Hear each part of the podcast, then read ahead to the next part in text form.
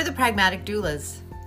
This is a podcast where we talk all about birth and other interesting things. Birth may be a goddess, but she doesn't want to be worshipped. She wants to be respected. She doesn't want incense. She wants Common sense.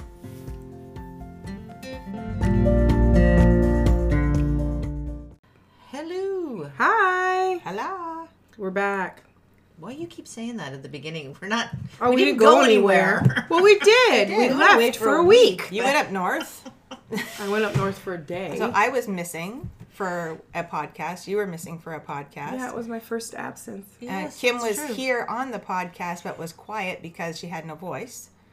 Um, Oh, on another podcast. Yeah, Yeah. yeah, yeah. so we've all kind of been Mm-hmm. at somewhat incognito due to illness. I was so Yes. sick last week. I really wanted to come, but honestly, just, standing up was like a really a, a big a big deal. And my my voice was horrible. Like Yeah, I would have been talking like this to you guys, which sounds like I'm speaking to you from like the New Orleans jazz bar or, or something. But it was you it was smoke six horrible. packs of cigarettes yes, and and two things of whiskey. Yeah. Um, And the week before, when Ann Douglas was here, I managed to walk in the door and turn around and walk back out. True. Yeah. yeah, Just yeah. tapping out. Here's your mushrooms. Bye. we're we're mo- we Recovered. kind mostly recovered. I would say. Still coughing at night. The croup cough. I've mm-hmm. got a little bit of coughing every once in a while when I when I feel like I need to laugh, and I've recently acquired some So kind we of. will not be funny today. so don't listen. Keep all your jokes to yourself today, okay? Um, my stomach doesn't feel that great either, so if you hear me run away, it's just me running to the toilet or something. Somebody done poop. Oh. It's Suzanne. Yeah. Listen, this is a birth podcast, so Yeah. come on. Come you, on. should, you How need much? to. Hello. You need to be okay with. You need to be okay. Functions. Yeah, yeah, yeah. So what are we discussing today? Oh, who are we? We are The pragmatic. the doulas. Pragmatic Doulas. I'm Steph, I'm Kim. And I'm Suzanne. Welcome. Hello. and we're talking about breastfeeding today, Breastfeeding. Yep. or breastfeeding knowledge. What do you? What's too much? What's minimal? How much do you need to know about the tatas? How much do you need to know As a doula. As a doula, yes. Yeah, because there are, there there is a very, uh, like a lot of very varying Huge degrees of knowledge with um, um among doulas with breastfeeding. Mm-hmm. and even variable interest. I think some people absolutely love the birth preparation and the prenatal part of helping a family and helping them through birth, but breastfeeding just doesn't hold much mm-hmm. commitment for them, much interest, much passion. So basic knowledge, I guess, would be a cursory knowledge would be good for that person just to kind of help with the initial day or the expectations of breastfeeding on the initial day, on the day baby is born. True. And you were saying something before about the difference between birth and postpartum doulas that I didn't really get. What did you mean? Well, I mean, a birth doula. I mean, we're going to talk about this, but uh, what a birth doula needs to know is going to be probably a little bit less than what a postpartum doula needs to know. Right, right, okay. Yes. Yeah, because So- what to expect in the first day, and I guess on your follow up visit for a birth doula is one thing. What to expect over the fourth trimester while you're helping a family transition. There's lots of variability in breastfeeding there, are lots of challenges that can come up, or none at all. But um, helping someone understand what looks like, what is normal and what isn't normal, and when maybe to reach out for additional support. Yeah. A doula having that knowledge in her pocket Yes. and I guess um, also her ego firmly in check so that she's knowing to, or he is knowing to, when to pass on to another I see, I see what you did there. He. With Well, a- there's more and more doulas coming out that are people are asking about male doulas now. So Yeah. male doulas will also have to, or doulas who you That, know, maybe we should talk about male. that at, um, at another topic. That's an interesting one. Mm-hmm. There was is it is your comment spurred by some conversation that I just just like yesterday read Yes. A comment thread on some doula Facebook board about this very thing. Something popped up and it just like passed my eyes quickly, but I And didn't was get a the gist of the whole thing. Huge, you know, like six hundred comments. So it When was a I big, see big that, discussion. I don't even open it. I'm like, that is Yeah, yeah, not. yeah. You do, Do not I have, have to go hour? to every fight you are invited to. Yeah, yeah. And uh, sometimes when I see that, it's like, oh, the fight is already underway. We are on round seven. yeah, I got Yeah. nothing to offer here. No. Yeah. And I'm not going to read 600 fucking comments about it. Yeah. Like that. That just says ego, ego, ego, ego, ego. Like no. And that's not supportive. Mm-hmm. Um, So when we talked about breastfeeding before, we Mm-hmm. kind of just basically talked about our breastfeeding ex- personal breastfeeding experiences. So I I was wondering what's your level of knowledge, comfort, background with breastfeeding support, not personal breastfeeding, but breastfeeding support as a doula. Me? Stephanie. Stephanie. Yeah. Um, I'm very comfortable with it. I'm as comfortable passing it along though. As soon as I kind of, I don't know. I don't know if it's a specific thing, but sometimes you're working with a client and something comes up, and I'll have like an immediate response, like, "Oh, we should try this." But then I also get a quick. I almost get like a backdraft of air, like, "This is probably." I don't want to say scope. Scope is the wrong word to use in breastfeeding, but um, in breastfeeding support, because I find that's really person to person support, and because sometimes it's evidence based, sometimes it's supporting someone else's plan that's already been put in place. But um, I am as likely to pass along to an IBCLC as I am to hold on to a client myself. I'll usually see somebody three times, and if we're just not getting around whatever bend she needs to get around, it's like, you know, I think we need fresh eyes on this. Mm-hmm. Because maybe I'm not getting something, maybe something's not being communicated. Maybe there's just a, you know, we've got a third party here. We have a baby who might be trying to sit, tell us something, and I'm not reading it, you're not reading it. Mm-hmm. Mm-hmm. So I'd pass it along. But I'd say I have a pretty confident set of skills around basic breastfeeding, basic breastfeeding issues. Uh, we talked about using an SNS and stuff before. Absolutely comfortable doing that. That's not a scope item. Uh, You know, recommending someone use it without issue. Um, I guess maybe that maybe not a scope item, but I don't know, helping someone feel comfortable with how they choose to supplement or if they choose to supplement using something like that.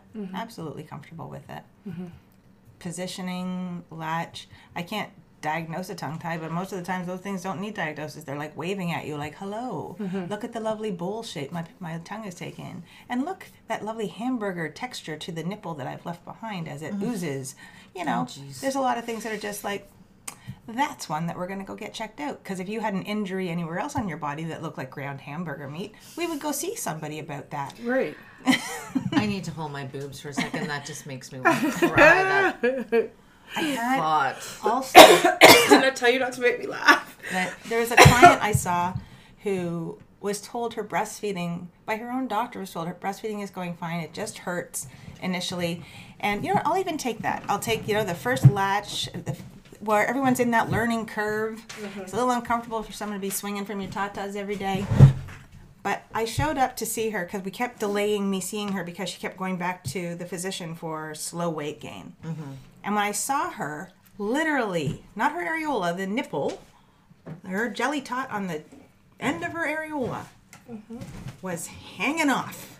Like you could lift it off. Oh my Like someone had taken an X-Acto to try and remove her nipple from the side, and it was green and oozing. Oh What? my god. Right? But she was told maybe just use a nipple shield. Oh. This pass if you are, cannot diagnose something. If you had anything else hanging off your body like that, would you say just use a nipple shield as a physician? No. You'd say something is wrong. Your nipples are crying because of that. And it's because of things like that that I'm very quick to pass along to someone beyond me. Sometimes the fellow doula who just needs an, some extra eyes on something. Can you look at this?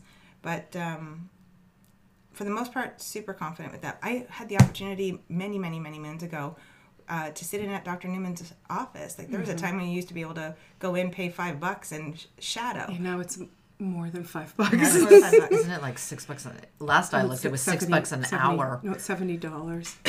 For Right. and, and they have a set time. Yeah. It might have changed since mm, two years ago when I did it, but that's what it was then. And my mom, I found just going to my mom groups and having a leader at mom groups being like, watching these subtle things that made these huge changes in women's boobs, Yeah. in their experience, in their ability to relax their shoulders and to see something as normal, to even see the challenge as normal, mm-hmm. was Right to see the challenge part. is normal. To see the challenge Yes, as normal. Yeah. Um, to see the learning curve as normal. That you and your baby are working together on this. You know? So I guess quite confident that way. And I'm as confident and as happy to pass along if I'm not, if together we're not figuring out what's going on. Yeah. How about you, Suze? I would say that I'm I'm fairly confident with the my level of breastfeeding support, I have a really uh, keen awareness of my boundaries. Like I know what I'm good at, and I know what I'm not good at. Yeah. Uh, so I'm also happy to pass on to to people who are specialists in this in this thing. I have a firm belief that so my my the foundation of my breastfeeding support is that uh, most of the time people need education and support. They need to understand what's normal, and they need to to be shown the mechanics of it. And that's where I'm really good at explaining what's normal and saying what challenges are normal. So my baby's my baby's cluster feeding. How can I get them to stop? Well, cluster feeding is something that just that has to happens. happen. Yeah, it, it happens. Or it, sometimes it takes her like five, six times to try before she latches on. Well, she's just figuring it out too, just the same way you are. So that's normal. Like people have ideas in their head about what breastfeeding is supposed to be like. And I'm really good at shattering their myths and illusions and telling them the truth about what's normal and what's normal and um, about I think I have a really good eye when I look at what a mother and baby pair are doing. I have a really good eye. I just know something's off. Yeah. It might take me a little while to really look at all angles and Literally sometimes. Mm, yeah. yeah, and figure out, okay, this is what I think is happening here, and this is what I think you should try. Not always right, but in the old days, you would be nursing your baby often mm-hmm. and frequently among other people. Like you'd be in a, in a little community, a little gathering of other mothers who've been there, and somebody might just come along and say, lift the baby's bum up a little more like that, or hold him a little bit closer to you, or put your hands this way. Little small, tiny adjustments on a regular basis by other people. And then all the other women who haven't had babies yet hear that and see that and click, they file it away in their brains. And most people, most mothers these days don't have that. And that's where we we come in. And I think that's that's what I'm good at. I don't know if I've ever seen a tongue tie. I'm not I don't that's my I don't think I've ever say, said to somebody, I think there's a tongue tie happening here Um, if there's something outside of my scope and I refer and I say, call this person who's an LC, I might say, ask them about a tongue tie, even though they might already see it for themselves if there's one there. Ask them about this and this and this. I will give them questions to ask. The same way I do with my doula clients. When you go mm-hmm. to the doctor next time, ask about this and this and this and this, because I don't necessarily have all of the answers, and a, an LC would be the one. I almost never refer people to a doctor No. unfortunately i have such little faith i love pediatricians fantastic for everything else not so fantastic when it comes to uh, lactation support so i have i don't think i ever have said to a client go to the doctor and get you know it's always here's the number for a really good LC or a good clinic or, or whatever. But I'm pretty confident. I was a La Leche League leader for a long, long time. Um, so I'm really good at talking about breastfeeding, which La La Leche League leaders do that a lot. And um, talking people through the emotionality of breastfeeding and getting people to figure out do you even want to breastfeed? Yeah, because that's a good question. If, Yeah. Do you want to do this? Because if you don't, we can just stop Not. right now and we can talk about safe formula feeding, because that's uh, sometimes the, the uh, sometimes the answer, um, sometimes the last end result. Um, so yeah, that's where I I know where my strengths are. I know my weaknesses are. So I work really well within that scope. I liked how you described to the community situation of watching each other. It, mm-hmm. there's so many components in how we how that changes our process of how we think and feel about breastfeeding. Mm-hmm. You mentioned those mothers to be p- people who will eventually have babies file that away. They Yeah. also file the piece of information away with visual of women helping women, mm-hmm. and it's normal to mm-hmm. reach out, mm-hmm. not not just like ask for help. It's normal to step up and say, you know, a little twitch there. without ego. It's like I'm mm-hmm. I'm helping is a norm. Yes. Accepting help is a norm. Asking for help is a norm. Indicating that there's a problem is okay. Yeah. You know, it's Yeah. because maybe because because it That's how it works, and that's know? how it's that really is. Nobody's meant to do this by themselves. No, That's what I so so. That's why I, I I feel so strongly about the work that we do because I do not believe that we are supposed to, as human beings, meant to tough this out on our own. That goes completely against the grain. And breastfeeding is one of the like the birth, the breastfeeding, and the support afterwards for raising the family. it's foundational. Mm-hmm. It's foundational to life. Yeah, yeah. How about you, Miss Madam. Kim? what are your um, feelings on it? Well, I mean, I think I know the basics. I know. I think I probably know more and can do better than my own confidence level tells me I can do. Yeah. Mm-hmm. Mm-hmm. I'm very Yeah, quick. you know more than you think you know. Yeah, I'm Yeah. very quick to refer, mm-hmm. um, just because I just don't have the confidence that, because I don't want to fuck it up. Um, I don't want it to say, you know, oh, it's X Y Z. Let's do this. Let's do that, and then that doesn't work, and then it doesn't work at all. Um, so I'm quite happy to refer out a lot if need be. Do you refer out to LCs or doctors? Suzanne was Oh, mentioning. fuck, I'd never refer. What doctor? Exactly. What doctor? What doctor would you refer somebody to? It's not like there's one out. There. Of course, there's Jack Newman, but I don't refer to Jack Newman either. Sorry, put your damn phones not- down. He's not like a. Um, he's not seeing like pediatric. He's not like a pediatrician who works in a. He he specializes in lactation, and Yeah. also he's is he he's not he's often not at his clinic because he's No. no, he shares the off clinic. doing, but he's off speaking gallivanting and whatever, around the whatever. world doing stuff. Yeah, so yeah, But I don't. I've referred to his clinic. And I know I'm not going to be popular for this. Put your fucking phones down. I don't care. Um, I've sent people to him, and it's been overkill. It's been for something simple like a mm-hmm. position thing or a latch thing. It's been overkill, and it's scared people, terrified people to the point where they've actually stopped breastfeeding. Mm-hmm.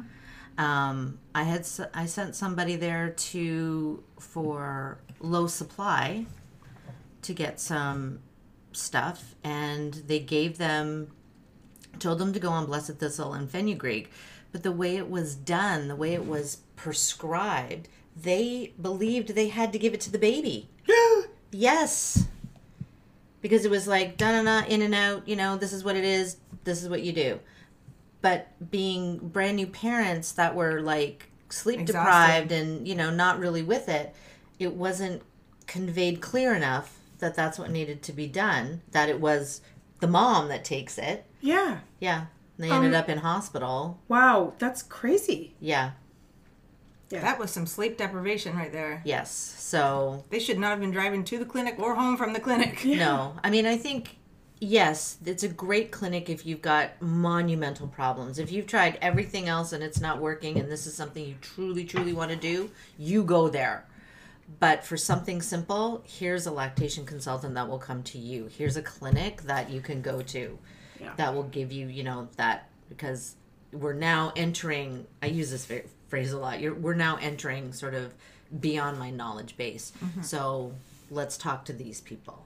And then they can usually refer forward to somebody who they have confidence as an LC with mm-hmm. if it requires moving to position level, right? Yeah.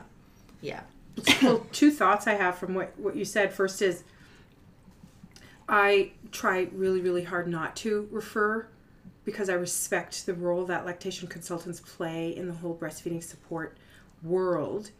I also firmly believe that most of the time, an experienced breastfeeding, per- somebody who's done it before, Yeah. is most of the time all that you need. Yes. and so save the really big issues for the specialists mm-hmm. right that that's that's my my way of of thinking because when we refer to specialists for something mm-hmm. that that we we the For three of normal like biological function. yes could could really work through on our own they're going to bring out all of their special Yes. things Tools and they're going to you know it gets treated like a bigger problem, than it really is Oh yeah, like I'm not referring people to LCs that don't actually need to see an LC. Yeah. I mean, my knowledge base is not so shitty. Yeah. Um, but you know, when it starts to get into, you know, I think we're looking at a tongue tie here because everything we're trying Yeah. just is not working. Yeah. So I think we need to s- talk to somebody then else. then you get into that room you know, where you need this that. part isn't working, Yeah. so let's talk to somebody else. And sometimes that, that, that thing doesn't have to be going to a physician. Maybe it is going to a, the Leche League meeting or a, drop, a dropping free drop in breastfeeding group or something. Sometimes just being around other mothers and seeing the challenge takes the weight Mm-hmm. Seeing the off of challenge you. is normal. Seeing the challenge is normal again takes the weight and the intensity off of this solo experience mm-hmm. because it shouldn't be a solo experience. Right. But It's you feel like the supposed to be. only person Yeah. going through that in the moment. Am I the only one whose baby's poop is green? What? No, it happens all the time. Yeah. Mm-hmm. And here's why, and here's what you do, and calm down. Yeah. You're right. And then the other thing I was thinking about is growth. I remember, I've been around long enough to remember when the Newman Clinic was teeny tiny. Like, Yep. nobody knew about it. It was just teeny. I mean, we're talking 1989, 1990. I don't know when it opened, but I've been, that's when I first started talking or been around breastfeeding support people. When And I first started rocking the boat. and you, when you went to the Newman Clinic, you saw Dr. Newman. That's where he was. He was there every day. He wasn't world famous. He wasn't like internationally renowned, whatever. Yeah. And it was just a little small place. When, um, like places like that, like facilities like that, grow and grow and grow. On the one hand, it's a really good thing because more and more people can have access to those resources. But at the- same time, they you know what happens? Mm-hmm. P- people get desensitized or they get treated more like and and I'm not saying that that's what happens at No. the Newman Clinic or other bigger, well-established clinics like that. But it is kind of like a, no- a normal state of affairs for any organization or facility. The bigger you get, the less personalized experience people are going to have there, I- right? and it, and it's it's not. It you lose a lot of the hands-on, interactive, really customized uh, support that I feel like people need. You become, oh, something to be treated. okay. this is what it is. Da-da-da. Here's a nipple shield. Yeah. Here's this. Yeah. Here's that. Out you go. Yeah. Right?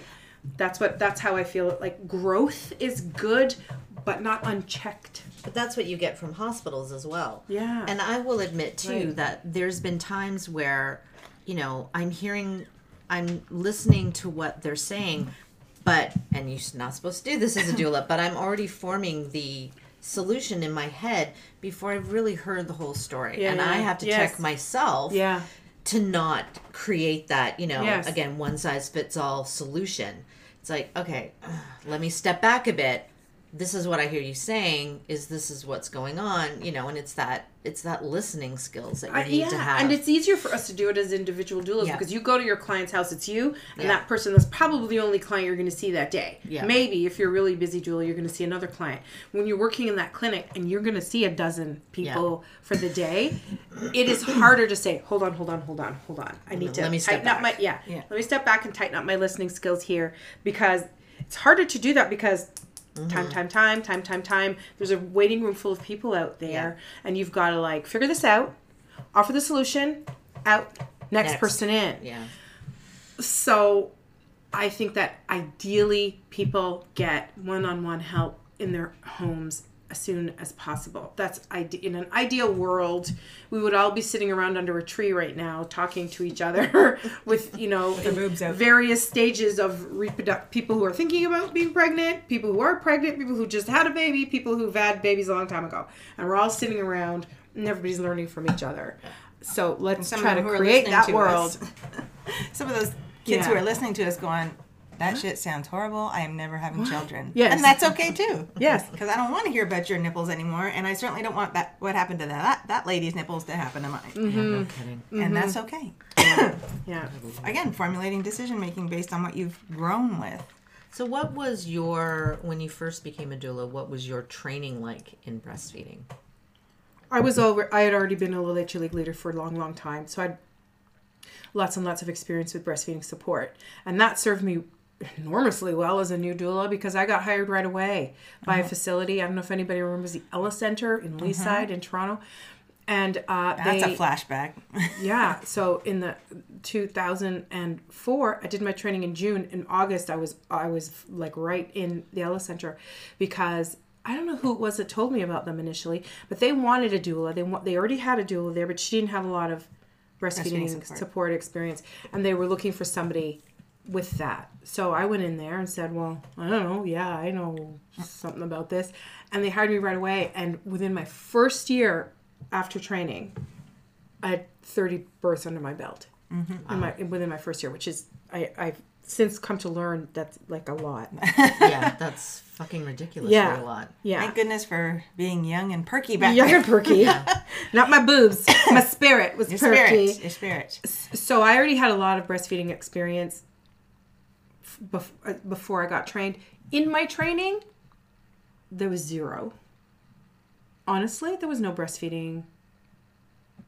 Even in my postpartum training, because that was birth training, so maybe that's I'm not being fair. So in my birth training, there wasn't any breastfeeding help support, um, and in my postpartum training, I really don't remember. I don't think it was a lot there was there was some yeah there was an exercise we did sort of to um, talking about normalizing breastfeeding and seeing breastfeeding in public and things like that Right. but nothing that would could help anybody who didn't have breastfeeding support experience nothing that would help that person actually help a new mom with breastfeeding so i would say my training was lacking in that big time I know for my birth training, I, I remember very clearly. I think you and I had the same birth trainers for our first DONA birth training. yeah But I remember what stood out. Well, there's two things that stood out for my training is um, a little bit of a check your ego talk. That you are not the doula for everybody, and that's okay.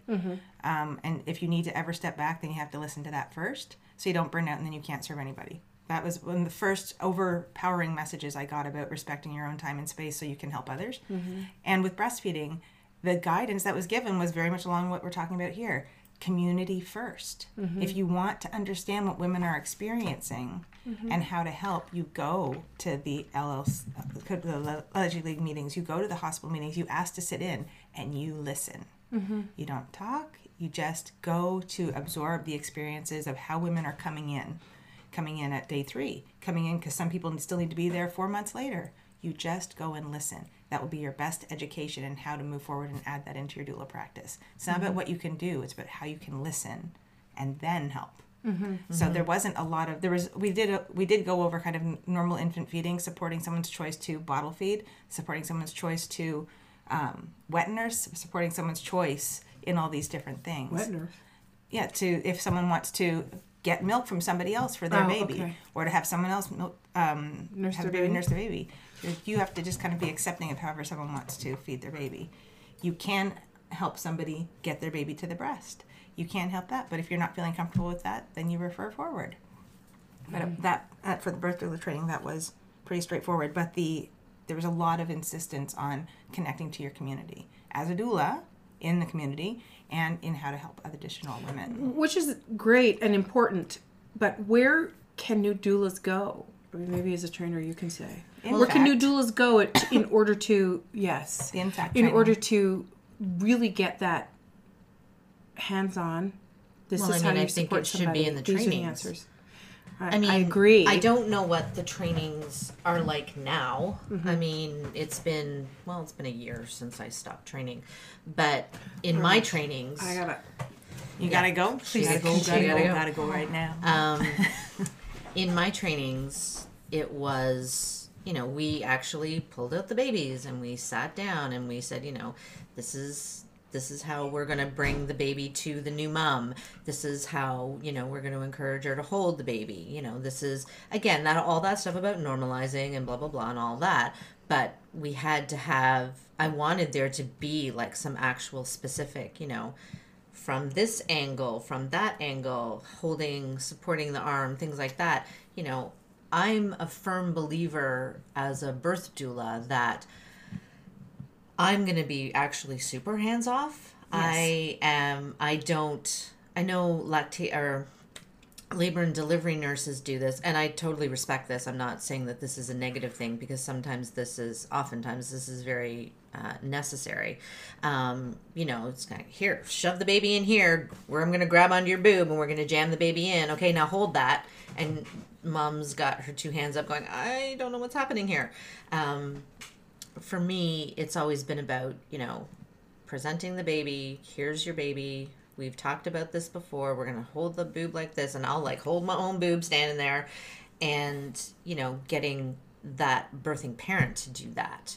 Um, but in my trainings i always tried to have sort of at least and it wasn't good i openly admit it was not that great um, there to be a hands-on you be the birthing parent you be the doula how are you going to do that? And what questions are you going to ask? And what are you going to look for? And you know things like that. And let's say this is happening what are you going to do? Um, in the postpartum doula trainings there was a little bit more but not quite much more um, because we certainly did talk a lot about um, alternative feeding uh, alternative to breastfeeding um, but I think there needs to be. So when I had my training, you were allowed to take. Um, a, you were allowed as your breastfeeding component. You were allowed to do the uh, La Leche League, which is great. I went to La Leche League. That may even be where I met Suzanne. I don't know. Um, and you know, in fact, I had it at my house. That's that's how I managed to get to go. Um, and then now a few years in you weren't allowed to do that anymore that was not because they couldn't guarantee The quality of the information? yeah that was coming out um, the other thing was now and i don't like this um, i'll openly and i've openly said this um, about the trainings that of the organization that i trained with is now they just have video. Like you just get a booklet and a video and watch that because they don't again it used to be that you had to attend a, um, a breastfeeding class. But again they couldn't guarantee what was being taught. And i thought well then make it make it a class that has to be taught by somebody from that organization. Make it a class you know Make it of- interaction, yeah, interactive. make it you know a class that's taught by a certified labor doula from your organization or a postpartum or a lactation educator or whatever in that case so that there can be that actual visual hands-on stuff about what people are learning and how they're seeing it and how it's being presented to them um, And that is so important. Like again, I, for all the trainings I've done and how many classrooms I've sat in, because I love going to trainings. As you Oh, know, yeah, yeah. I'll go to anything. Most of it came from my community work and my work with families, and my work in hospitals and at home births, and sitting and watching and listening. It had. there's all the things I can write out, like you know, recognizing this, challenges to breastfeeding, colors of breast milk, all mm-hmm. that shit. I can write it down backwards and forwards, but helping a woman who is actually has a half decent latch who's feeling a little tense and her tension is leading to this baby not being angled properly. Yes. That is a different type of education. Yeah. Being able to come over and ask if you can touch her and then put your hands on her shoulders and help her bring her shoulders down. And maybe even you know i think we've all seen it. You do something this warm pleasant touch that has nothing to do with someone grabbing her boob Mm-hmm. and all of a sudden the tears flow. Yeah. That kind that all of a sudden a touch of kindness that has nothing to do with her ability to breastfeed. Yeah. And that is you just, you just see all that tension that she's holding and that release and it's like ah let it go it's a lovely side effect when with those tears all of a sudden milk starts shooting across the yes but even if not kindness it's those Yeah. things cannot be taught in a classroom or maybe they can maybe we're just fucking it up but um I think it's important. I think one of the big things that I find because I mean really, let's let's be real. The challenges with breastfeeding really are, you know, when there's a problem, it's latch and it's position. Mm-hmm. Holding a hand differently, supporting that, put a pillow under here, things like that. These are simple, tiny little things. The big thing that I find when it comes to breastfeeding support is explaining to this parent that is, you know, calling you or texting you or whatever, you know, frantic, this is happening, da, is that's normal. All of that is normal. I hate to say it, but all that, unfortunately, you're freaking out, is normal. Absolutely. But And- because we and haven't then- culturally seen it, No. it's not normal. and because head, and then not. they're going online and of course they're googling and shit like that and it's like okay but what are you googling because one tiny phrase and now suddenly your baby has you know esophageal cancer or something yeah. like or your baby is starving. That one Yes. story about Ugh. that baby who was breastfed and was starving.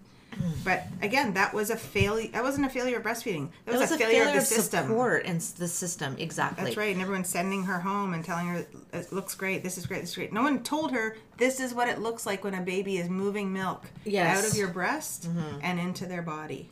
I mean, I think we have. I don't know. maybe there are hospitals, especially in Toronto. Maybe there are hospitals in Toronto that are good at this, but I have yet to find one where the support of breastfeeding in labor and delivery. Actually, I find it quite good, um, especially in the hospital that we work in. Those nurses are really good at getting that latch going and getting everything, you know, started. It's when they move to postpartum that shit gets miss. fucked up. Yeah. Sometimes you'll get not all the time, but sometimes you get a nurse and like, oh yeah, da da da da, and this is this and this is that, and then you know it's working, and then other times, a lot of the time, it's bad. This Well, it- isn't working. That's not working. You know what? Let's just give you formula. You know that baby's clearly starving. Let's just give you formula. At How- 24 hours. They've At- only been yes. here 24 hours. You literally cannot starve a baby in 24 hours. Yeah, it mm-hmm. doesn't work that way. It doesn't. Oh, we're talking about postpartum nurses in hospitals. Yeah, we're talking about the the first besides doulas. Yeah. The first people to take care of a woman who is looking to breastfeed or a person who is looking to chest It's feed. a it's a real pet peeve of mine because I honestly believe that postpartum nurses it, breastfeeding where it support can- should be like that's like 101 like Yeah, it, it really and that's where it's make or break. That's Yes. where it's if it's So- gonna work, it's gonna work that that point. If it's gonna get fucked up, that's where it's gonna get fucked up. Yeah Oh yeah, by the way, here's a nipple shield. Bye. Mm-hmm. And then you get home with a nipple shield going, I have no exit plan for a nipple shield. That's Uh, right. that's my first question. Oh, they put you in a nipple shield. Okay. Have they given you, you An know, end an end, you know, Yeah. how is this going to, how are you going to get off the nipple shield? yeah Oh, I don't, oh We what? didn't talk They're about all, that. Mm-hmm. yeah that's not that didn't enter into the conversation or we're going to top up after every feed. And then and wh- and until until, what time? Yeah. forever And is it always going to be formula or are we going to, you're going to try and transition into breast milk? yeah what's the plan? Like what's so, happening yes, I here? very often see babies who are fine, fine, fine, fine, Yeah. lovely, wonderful, and they're being topped up not because they need the top up, but because the They've parents are Told that she'd only have so 10 minutes scared. Yeah. so scared to let go of the of that you know Mm. thirty mils of formula after the feeding, and she takes it. The baby takes it, so therefore she must need it. No, that's not true either, and it is reinstilling the confidence because all of those devices break the confidence Yes. in the in the parent's ability to actually feed their own baby. And maybe they did need the little top of Exactly. formula. Maybe Exactly. it is, and in that case, the formula is like medicine. Maybe they did need it Yes. at that point in time. There's a place for Yes, formula, and maybe that was the place. But nobody talks about the exit strategy. Yeah. So they keep doing it out of habit and out of paranoia Yes. about and out of fear Yes. because they feel like if they don't then the breast milk is not enough it's not rich enough or whatever Yeah. and therefore the baby's going to starve and they've got a pediatrician's appointment in three days and god for you know that Yeah. weight that scale better Yeah. go up I had that. I had that, and then the scale went up too high, and they were told the baby was eating too much. You're like, okay, can Can we, f- people, Yeah. can we all get on the same page and find a happy medium for this poor mom Yeah. who's losing her shit because she doesn't think her baby's eating enough, and now her baby's eating too much, and oh, let's Yeah. watch the baby. yeah yeah So, how much knowledge do we need? I think we need enough knowledge to tell families what's normal, Yep. what falls outside of normal, what are alternatives to current plans, what are alternative providers to go see if the information you're Who getting does not to. jive Yep. with. and, and what are the good questions to ask And what are the i good think that's questions to one of the ask? most important skills that a doula any kind whatever kind of doula you are Mm-hmm.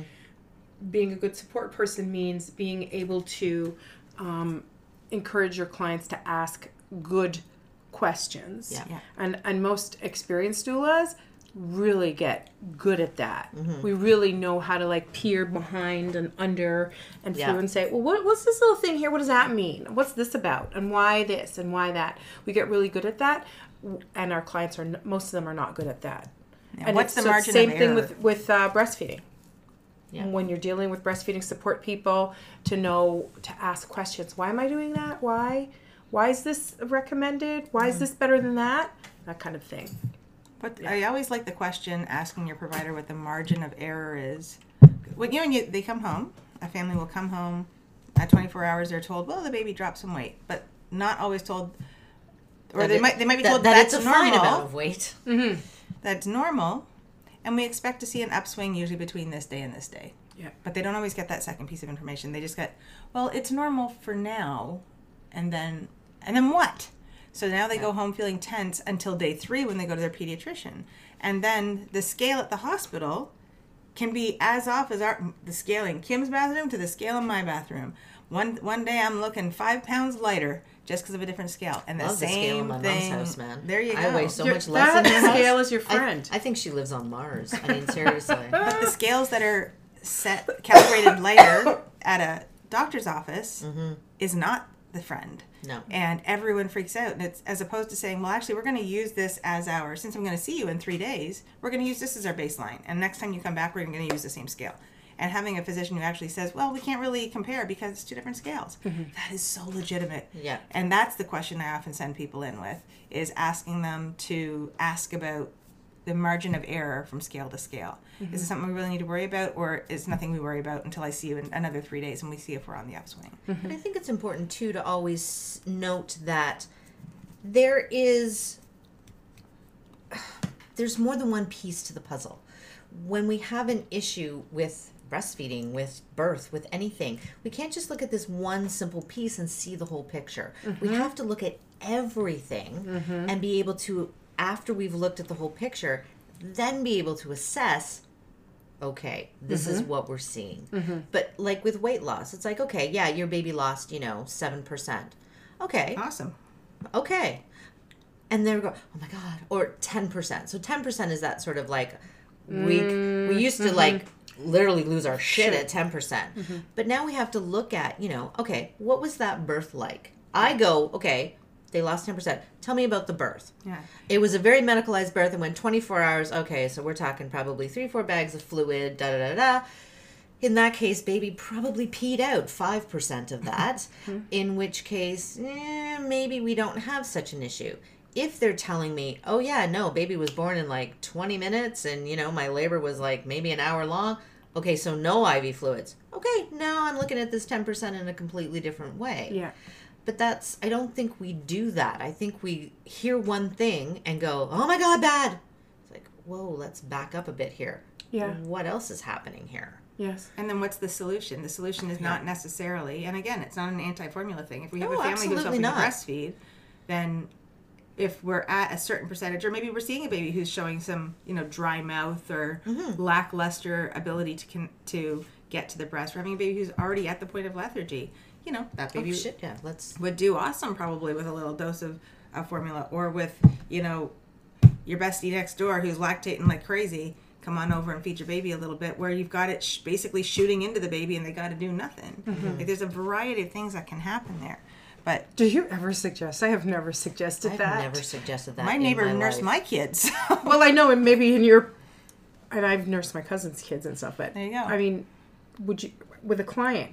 Would you say, do you know anybody around here who's got some breast milk with, in their breasts? Like, can they come over and nurse the baby? i usually start with if we're looking at supplementing for now do we want to look at a milk bank do we want to look at formula do you have a friend who's lactating do you have a sister who's lactating do you have someone else Never have I offered all those options. No. like let's go buy you a pump these are the questions Yeah. to ask because again the like i even sometimes the, i'm hoping to avoid the pump sometimes because it just seems like one more fucking thing they have to do true um where i would say I can't, maybe I can't imagine most are most people open to that. Like if I said, do you, you know, do you have a friend who's lactating who can come over and, and get some milk into the baby? i just suggested it to somebody who believed their child had pink eye and she'd stop breastfeeding. And I said, "Do you Yeah, know me- somebody who's give you lactating who can give you a little bit? Use it up for that pink eye." But I'd never suggested it. You would be surprised how many people say, "Oh, my sister still has milk." I in mean, the I'm fridge." totally cool with it, but Yeah. I've never, th- personally, I'm cool with it, but I've never suggested that to a client before. Um, I can see some of my clients being absolutely horrified. Yeah. I've had some notion. horrified clients, Yeah. and then it's really super easy though. Again, we do love technology sometimes to flip it up on the phone. It's like World Health Organization's recommendations is that if you can't, you don't have the supply immediately, that the next best thing really is, To get somebody else Your to do neighbor. it. Yeah. yeah, just supply. They can nurse. I mean, it makes total or- sense, doesn't it? Because when we go back to talking about that community thing about the women sitting under sitting under the Yeah. tree in the afternoon, everybody talking about Yeah. it. That's that's how it was. You can't nurse your baby, but I have lots of milk, so I'm I'm gonna do it, Yeah. and so on. People would just do that, Yeah. and that it's, it, it. When you think about nature and how we evolved, how we came here, we probably would not have gotten here without co-nursing. Oh yeah, That's right. because Absolutely. something could happen to this mother at any time. Then That's what? right. if her baby is to survive, somebody's got to take that baby in. Yeah. And feed that baby. Get, and feed that baby because you can't run to the shoppers and pick up a can of Enfalac or whatever. and they would right? have died with on gruel Yes. or whatever. So so, uh, w- co-nursing is that what it's Was called? a solution. Co-nursing, wet whatever. nursing, shared I feel like wet nursing is more like a profession, something people do for, for That's true. money. Co-nursing, just Mm-hmm. shared nursing or whatever, seems like something that would have happened in, as less a matter of course in the old days because that's how you survive. This is the Mm-hmm. food that the baby has, and I got some and you don't, so let me Here, give it to the me baby. have some. Yeah. some of mine. Yeah. Or sometimes women who would get super, super, super sick. You know, you get dehydrated. Your milk Yeah. starts to really slow down. So your neighbor pops over and says, "Here we go." Yeah. Mm-hmm. Pop them on um, while you are recovering. It's, you don't even have to die. Just you have to be dealing with something, right? Yeah. Or stressed or something. but it's an it's an awesome option. Actually, have a great story or a funny story. Um, my client was giving birth at where were we for that one for her first? I think we were at. Oh, it doesn't matter where we were at. Anyhow, her sister. Her we knew ahead of time that there would likely be monstrous breastfeeding challenges due to a car accident and some reconstruction. Right. Um, and she had started a protocol ahead of time with pumping and drugs and stuff to get try and get some milk flowing for whatever ducts were still functioning well. But we knew that probably wouldn't be primary. And I came back to see her the day after her baby was born, and her sister was sitting there nursing her baby. And there was a bunch of people in the room. I'm like, "What's going on, girl? Why? What's going on?" She's like, "They're losing their mind here. Like, why? Why are they losing their mind?" And she's like, "Because my sister's nursing my baby, and they said we're not allowed to do that here." And I'm like, mm. At the hospital. At the said. hospital? Oh. Yeah, she was still at the hospital. She'd had a C-section. So um, she's, of course, just chilling out. She's eating her breakfast that her husband brought her. Sister's sitting right here in the chair, just baby on, nursing. Um, her sister was still nursing her toddler.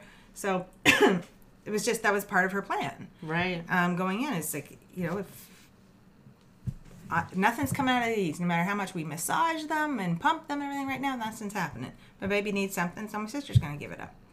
And they had people coming in to consult. A lawyer came in to talk to them about the legalities. Seriously? It was her sister. Um, pardon? It was her It sister. was her sister, exactly. That's what she goes. She goes, if it's not me, it should be my sister, right? And they said, well, we can get you milk from the milk bank over at Sick Kids. It's So like- they'd a, a stranger's milk. that's exactly what she said. She's like, I'm not having a stranger's milk if I got some right here from my sister. Um, Craziness. God. It didn't meet some sort of protocols for sanitary Yeah, whatever. Oh, infant for feeding. God's sake. And that's what she was like. She's sitting here eating her bagels and lox and stuff, and I don't. I don't know what wow. you're talking about. Oh, they also didn't want her eating a bagel and lox either. They said it was too heavy for her post surgery. She's like, this makes me happy in my heart. This is what I'm eating right oh, now. Oh my god! But you know what? If that if that sister had pumped and they'd given it in a bottle, nobody would have batted a goddamn eye. Because they probably would have assumed that she had, that wasn't breast milk. They would have assumed they'd gotten for- formula. Yeah, but because she actually put that baby to the breast, everybody went nuts. Absolutely. And I think also the fact that her sister was sitting there topless too. So she, she went next level. I'm sorry, you're not a patient. Your boobs need to be covered. No, you need to knock before you come in this room. That's, what That's to do. right. Yeah, exactly. And then there's boobs here yeah, we got boobs. on an L and D ward. Yeah. boobs. I would have, I would have 100% nursed my sister's babies, and I know that she would have 100% nursed mine if the need Yeah. ever arose. I've d- I've nursed my cousin's baby when she had like some important court lawyer thing that she had to go to, and she didn't want to bring him. I think he was nine months old, and he was at my house, and he was fussing, and she was taking a long time. So Here it goes. Yeah. I was nursing two babies at the time, two of my own babies. That's one more. So what's one more? So I said, "Hey, you guys, can you give Rich a turn?" So I just, and so I just nursed him Yeah. because, well, that's Yeah. It's no different than if a kid was, you know, ten years old and hungry, saying, "Well, maybe I should get him something to eat." His mom's it's. taking a while. I think it's Yeah. a little different. Yeah. I know it's in I your think house. it's a You're little making different it. Well, than giving a ten-year-old a sandwich. it's a little you're different. making the executive. How else is that baby who is breastfed going to eat in your home? yeah. If that ten-year-old only eats sandwiches and is waiting at your home and his mom's not there, I can't remember what was up with this cousin's baby of mine. Why, like, did she leave stuff for him and he wouldn't take it, or if he had finished it because she was taking too long? I can't remember what was happening. But the answer was, put him on my boob, and he. Some babies will not, because I've tried it with my other, one of my other cousin's babies, I think, and they won't latch on because it's weird. Yeah. right? Just The, not- the know taste that. of you is, Is not different. is different from their mother, and your milk probably tastes a little bit different too. True. And so The texture, yeah, they're like, what's going on here? Because I think that baby took. He kind of looked at me like, what is do? Is it the same? Does it work the same way? Let me Yeah. give it a try. And it, he realized, okay, yeah, it works the same way. Yeah, my older kids were horrified. I remember that too. they were because I had a 16 year old and um, I guess a 12 year old or something at the time, and they were both like, "What are you doing? Oh my god!" I'm like, "Calm down. This is totally fine. It's normal, and I'm sure Auntie Raquel won't mind, so it's okay." That's funny. I think Yeah. nothing, nothing in relation to boobs. And I'm surely sure you have the same thing. Nothing in relation to boobs would even phase your kids, like because we used to have our my mom group used to meet every week, and everyone each mom kind of took turns. Mm-hmm. And so we had every type of feeding going on. We had some people were bottle feeding, some people were breastfeeding, some people were boob and tubing. Like it was, Uh huh. we had everything. But the, the bottom line is, everyone's baby was due within three or four months of each other.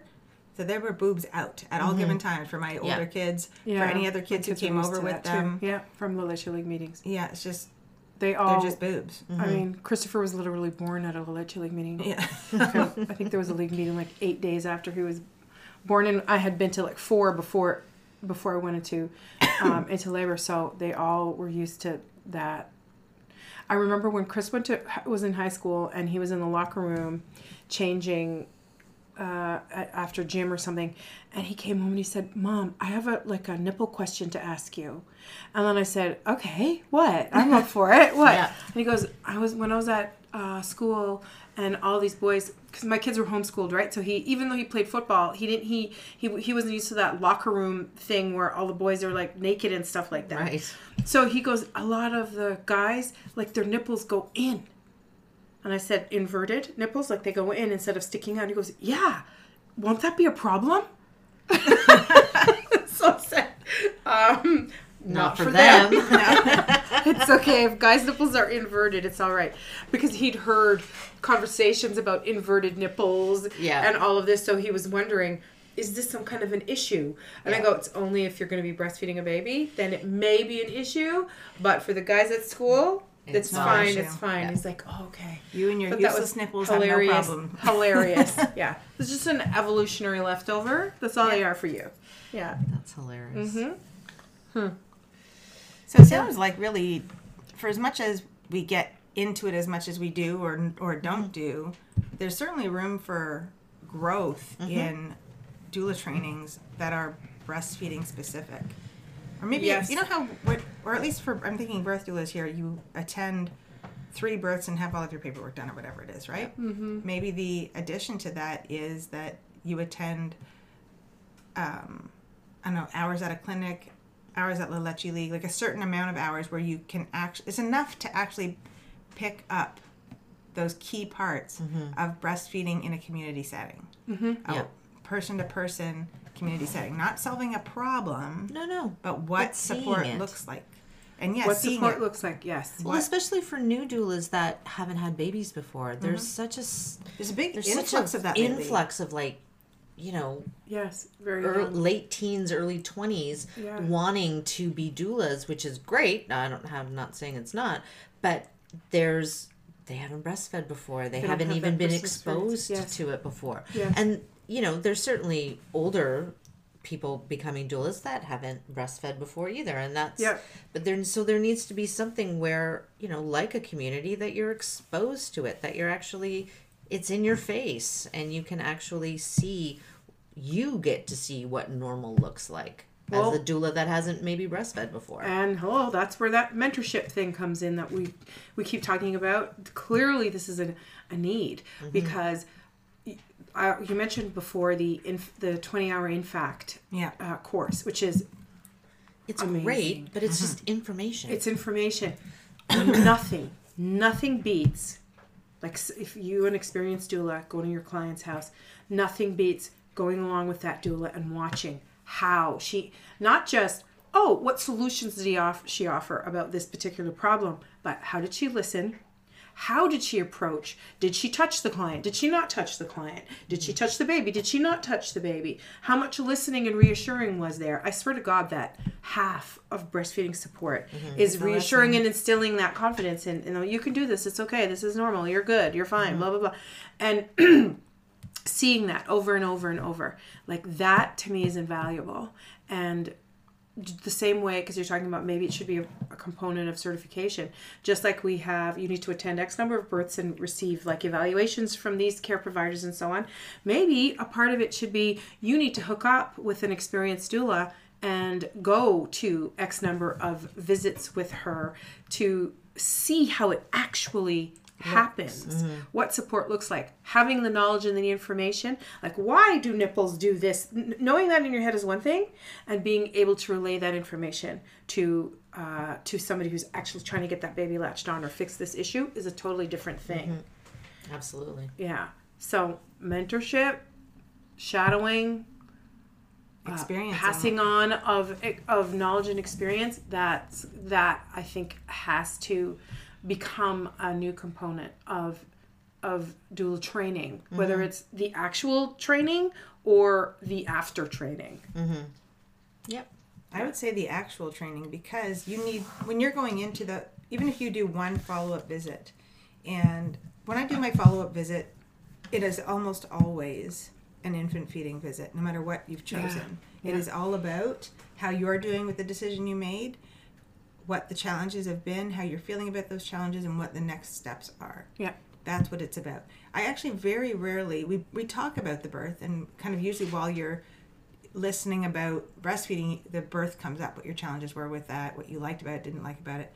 But it used to be many, many, many, many moons ago that you would go and kind of sit down and have tea and review, um, not like check a box review, but talk about Yeah. how you felt about that experience and Yeah. stuff. Yeah. And Yeah. for me, it's just not. It's it- comes up almost as an aside unless like there's some processing that needs to happen. But it is all about the breastfeeding or the infant feeding or the boob and tubing or whatever it happens to look like for you. Yeah. Mm-hmm. So I, I think it is as important for a birth doula to have that information if you're going to be doing follow-up visits. Oh yeah because i sure. guarantee you it's going to come up. Oh yeah. How you're feeling about it and sometimes you just walk in and the boobs are already out it's like look at these awesome mm, look at that Yeah. okay let's talk about that yeah Let's talk about the fact that with no shame whatsoever, you just answered the door with no top on. How are you feeling you about go. that? Um, it happens. yep it sure does there's very little They need air. Nice. They need air. true I don't care. At my last follow up visit, this is hilarious. My uh, my clients were getting ready to go to take the baby to the their doctor follow up doctor visit, right? and this poor mother had had acquired some wicked hemorrhoids Oh no. after the birth. piles. And so she went and took a shower. I was hold, getting the baby dressed and holding the baby. She's in the bathroom, doors wide open. Okay, that's fine. I, have seen her naked. I have seen right up inside her. So big deal if I see like her whole body standing up naked. But what I thought, I, I almost fell over laughing. She's talking to me. She's standing in the bathroom talking to me. She's like drying off and talking to me. And then she just picks up her hemorrhoid stuff and starts just applying the hemorrhoid cream right up in her butt. And I'm like, I'm sorry. I'm Is there gonna- no is there no sacredness in a relationship anymore? No. is there is no more mystery? it- Yeah. yeah. This is what makes it Absolutely sacred. not. Yeah, and I was like, "This is this is a this is awesome. This is the first time I've seen that, and I'm right here for it. Keep going." You do what you need to do. yes, I mean I've seen women change their their pads, sitting on the toilet Yeah. talking to me, changing bloody pads. I've Yeah. seen that, but this was the first applying the hemorrhoid cream to your butt crack. That's that and putting the hilarious. Tucks pads in. Yeah. I'm Yeah. like, make sure you get, it right, Right up there. yeah. Fold that sucker over your finger. There you go. Right up there. Oh, that's funny. Yeah, yeah. Anyways, that's that's a level of intimacy you need to be comfortable with. That's true. As a doula. um, as a doula. You need to be comfortable with boobs, and some people uh, no. I've never encountered any anybody who's minded me touching their boobs. Do you touch? No, I touch, but I always ask, and usually Always ask? It's Always only ask. if I need to touch. yeah. You know, if anything, if any adjustment can be done, sometimes again, like Kim was saying, I grab my own boob. Yeah. Yeah. I kind of make a little angle with my elbow or my wrist Yeah. or something. If it needs positional changes, sometimes it's almost the opposite. Someone is so rigid, it's like, how do you feel about just laying back, or how about we just go lay down on the bed and do a little side lying Mm-hmm. action? Yeah. Because it requires so much less tension in the shoulders and. Mm-hmm. You know, you get a couple blankets to roll up and tuck in behind the baby, and next thing you know, you're talking to them, and they're Yeah. Yeah, teaching how to how to nurse lying down is is fucking life almost skill. always something that I show in that follow up post birth visit. Almost always. I have moved it to after the birth mm-hmm. because so often Yeah. your bottom end is all swell up. Yeah. You know, for whatever reason, whether a baby just blew out of there or you've got stitches, whatever reason, unless you've had a cesarean section and laying on your side is just a no go because Right. everything moves. It is before I leave. I absolutely prefer to be the first thing I show is how to nurse laying down. Yes. Once It the is. It's a. th- And they always say this. life Oh my god. I can just do this. Yeah, this is so amazing. What is it with people most of the time? telling people you can't do that with a newborn? I've heard that so many times. You can't do that with a newborn.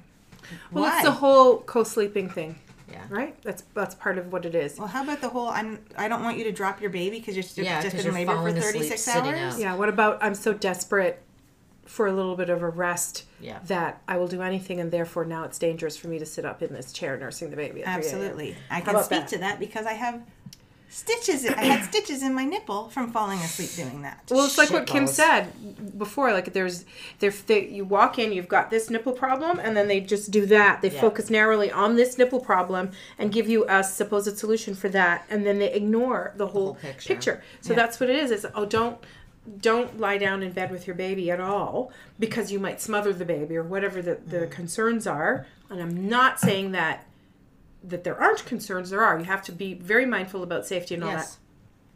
But when you look at the whole picture of what is life like post birth for this new family, and knowing that sleep deprivation and exhaustion is absolutely a feature of that life after birth, how can we help these people? They're going to be better parents. The baby's actually going to be safer if these people are as well rested as possible. Absolutely. And part of that is teaching people how to lie down and nurse their babies safely in bed. Yeah. Like for goodness sake. And she's like, "Yeah, but I can't fall asleep like this." Well, Uh, you, I can can. You rest. can. Because you- you, are practicing safe co-sleeping Yes. habits. I said this is what safe co-sleeping looks like. But a lot of people these days feel like there is no such thing Yeah. as safe co-sleeping. That there's no situation that makes it safe, and that is just simply not true, and just makes life so much harder. Yeah. So the, I, the, a, a lot of it goes together: breastfeeding, sleeping, how you live your life around constantly nursing this baby. That has to be factored into the solutions that you're giving people. Yeah. Not just here's a nipple cream, put it on that nipple, Yeah. and Here's that's right it He'll, he'll do this. take this take these herbs that will fix your milk supply problem okay let's talk about some other things Yeah. too Yeah. about how you're living and whatever so yes we need to be more open-minded So it sounds like we've got some work to do. Yep. We got a, a, we're sounding very advocacy over here. what Are we getting a little crazy? that's almost the f word All right, well, that's an hour. So, on that note, we will take a break um, and we will come back with a birth story. Ooh, ooh. right. Bye. Bye. hi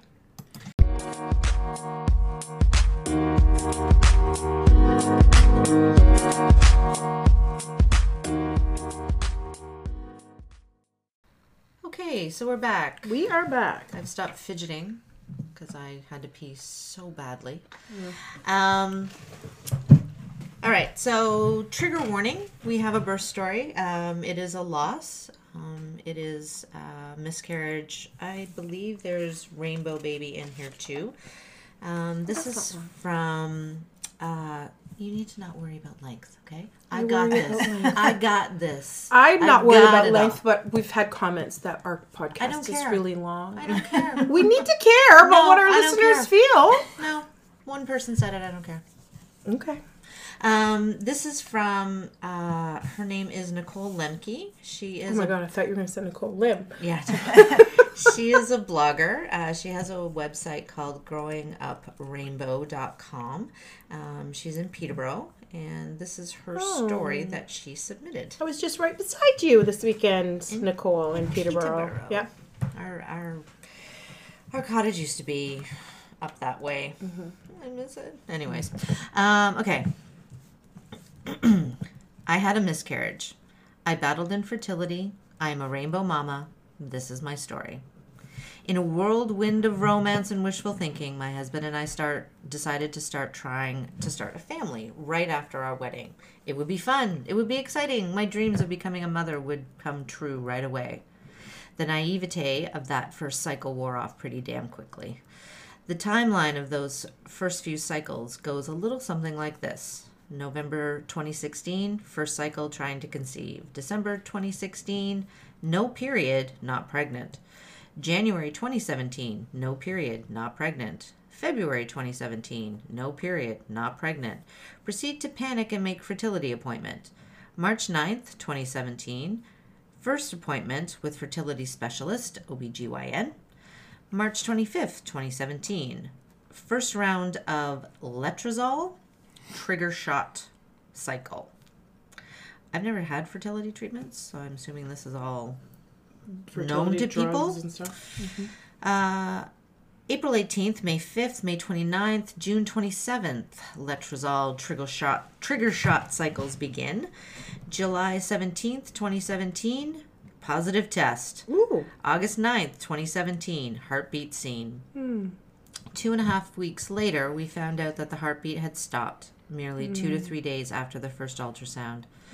I had been experiencing some spotting, so I emailed my OB and he got me in that afternoon.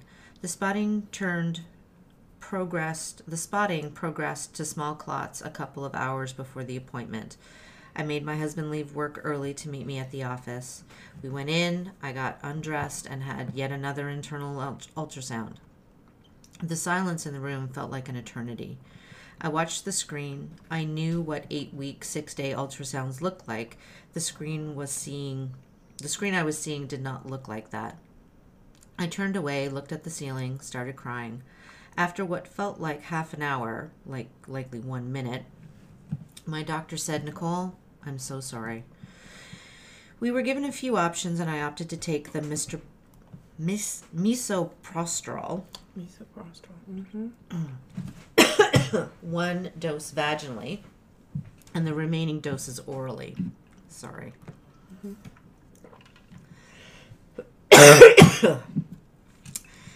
there is no way to prepare for the aftermath. I was one of the unfortunate ones who felt full blown labor with the medication. Oh, Oh my god. I had eight hours of contractions, two minutes apart. Oh, Oh my, my goodness. god. one minute long each. The pain was unbearable. All I had were some uh, acetaminophen tablets and codeine with codeine. and my wonderful mom had brought had bought for me from the drugstore. The embryo passed. It was dis- it had distinguishable fingers and legs. Again, no one prepares you for this. Mm-hmm.